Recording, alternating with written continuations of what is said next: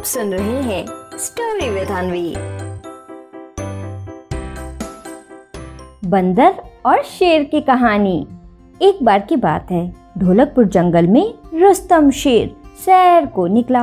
रास्ते में उसे मोंटी बंदर दिखाई दिया। मोंटी बंदर को देखते ही रुस्तम शेर के मन में एक सवाल उठा और वो उस सवाल को पूछने के लिए मोंटी बंदर के पास गया।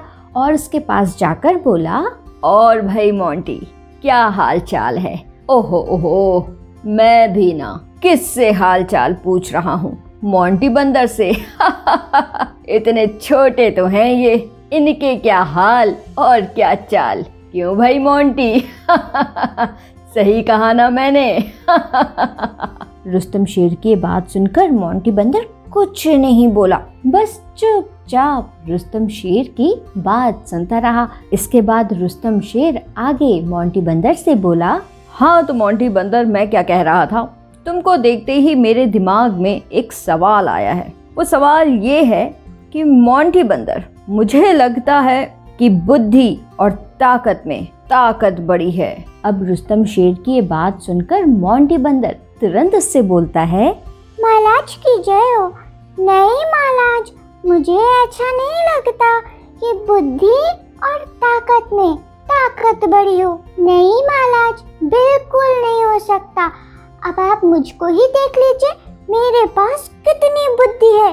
मैं इतना बुद्धिमान हूँ कि मैं किसी भी मुसीबत से बड़े आराम से निकल सकता हूँ। मोंटी बंदर की बात सुनकर रुस्तम शेर भी उससे बोलता है, नहीं नहीं मोंटी बंदर मैं ऐसा नहीं मानता। तुम्हारी बुद्धि मेरी ताकत के आगे कुछ भी नहीं है। अगर मैं चाहूँ तो अभी के अभी अपने बल से मैं तुम्हारा यहीं पर काम तमाम कर सकता हूँ, मोंटी बंदर। देखो खुद को, कितने छोटे हो। रुस्तम शेर की बात सुनकर मोंटी बंदर फिर उससे कहता है, नहीं महाराज मैं आपको ये साबित करके दिखाऊँगा कि बुद्धि ताकत से बड़ी होती है। मोंटी बंदर की बात सुनकर रुस्तम शेर कहता है, ठीक है मोंटी बंदर तो तुम मुझे कभी भी ताकत को अपनी बुद्धि से हरा कर दिखाओ। अगर तुमने ऐसा कर दिया तो मैं समझ जाऊँगा कि बुद्धि ताकत से बड़ी होती है। और फिर ऐसा कहते हुए रुस्तम शेर वहाँ से चला जाता है। इसके बाद जैसे ही कुछ दिन बीतते हैं तो एक दिन रुस्तम शेर फिर से ढोलकपुर जंगल घूमने निकलता है। जंगल घूमते घूमते अचानक से रुस्तम शेर एक बड़े से गड्ढे में गिर जाता है और बड़े से गड्ढे में गिरते ही रुस्तम शेर को बहुत सारी चोटें लग जाती हैं। तभी रुस्तम शेर खुद से बोलता है अहे अहे कितने जोरों की चोट लगी है भैया। मेरे ढोलकपुर जंगल में इतना बड़ा गड्ढा किसने बनाया? ओहो, कहीं ऐसा तो नहीं, कोई शिकारी आया हो। अरे, अगर ऐसा हुआ, तब तो बहुत बड़ी गड़बड़ हो जाएगी। शिकारी ने अगर मुझे पकड़ लिया तो सभी लोग क्या कहेंगे कि रुस्तम शेर को एक शिकारी ने पकड़ लिया? नहीं नहीं, जल्दी से इस गड्ढे से बाहर निकलता हूँ, भैया। और फिर ऐसा बोलते हुए रुस्तम शेर जैसे ही गड्ढे से बाहर निकलता है, उसी समय एक शिकारी उसके सामने आकर खड़ा हो जाता है। अब रुस्तम शेर को सही में समझ आ जाता है कि ये गड्ढा शिकारी ने ही बनाया था। अब रुस्तम शेर आगे कुछ करता। उससे पहले ही ऊपर से बहुत सारे पत्थर शिकारी की तरफ़ गिरने लगे। तभी एक पत्थर शिकारी को इतनी ज़ोर से लगा कि वो डर गया और वो वहाँ से ज़ोर से भागा। अब रुस्तम शेर अपने मन में कुछ और सोच पाता, तभी मोंटी बंदर पेड़ के ऊपर से रुस्तम शेर को ज़ोर से आवाज़ लगाता है और उससे बोलता है, अरे महाराज, क्या हुआ?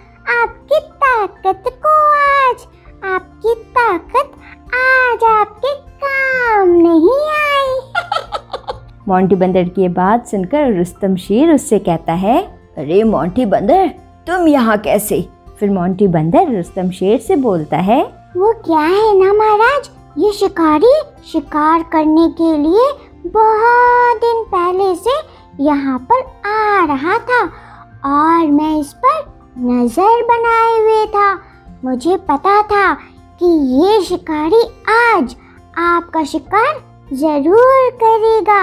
इसीलिए महाराज, मैंने पेड़ पर पहले से ही बहुत सारे पत्थर इकट्ठे कर रखे थे ताकि ज़रूरत पड़ने पर मैं इसका इस्तेमाल कर सकूँ। मोंटी बंदर की बात सुनकर रुस्तम शेर को अपनी गलती पता चलती है और फिर वो मोंटी बंदर से कहता है, मोंटी बंदर, तुमने एकदम सही कहा था बुद्धि हमेशा ताकत से बड़ी होती है हम अपनी ताकत का इस्तेमाल हर समय नहीं कर सकते, लेकिन हम अपने दिमाग का इस्तेमाल हमेशा कर सकते हैं। रुस्तम शेर की बात सुनकर मोंटी बंदर भी बोलता है हाँ महाराज, आपने बिल्कुल सही कहा। अब देखिए, शिकारी आपसे ताकत में कितना कम था, लेकिन फिर भी उसने अपनी बुद्धि के कारण आपको फंसा दिया। ऐसे ही महाराज, मैं भी शिकारी से ताकत में कम था, पर मैंने भी शिकारी को अपनी बुद्धि से भगा दिया। मोंटी बंदर की ये बात सुनकर रुस्तम शेर भी ज़ोर ज़ोर से हंसने लगता है। तो बच्चों, क्या सीख मिलती है हमें इस कहानी से? इस कहानी से हमें ये सीख मिलती है कि बच्चों, हम चाहे जैसे भी हों, लेकिन हमें हमेशा अपने दिमाग, अपनी बुद्धि का इस्तेमाल करते रहना चाहिए, क्योंकि बड़ी से बड़ी प्रॉब्लम्स भी ताकत से नहीं, दिमाग से दूर हो सकती हैं। समझे? आप सुन रहे थे स्टोरी विद अनवी अनवी के साथ।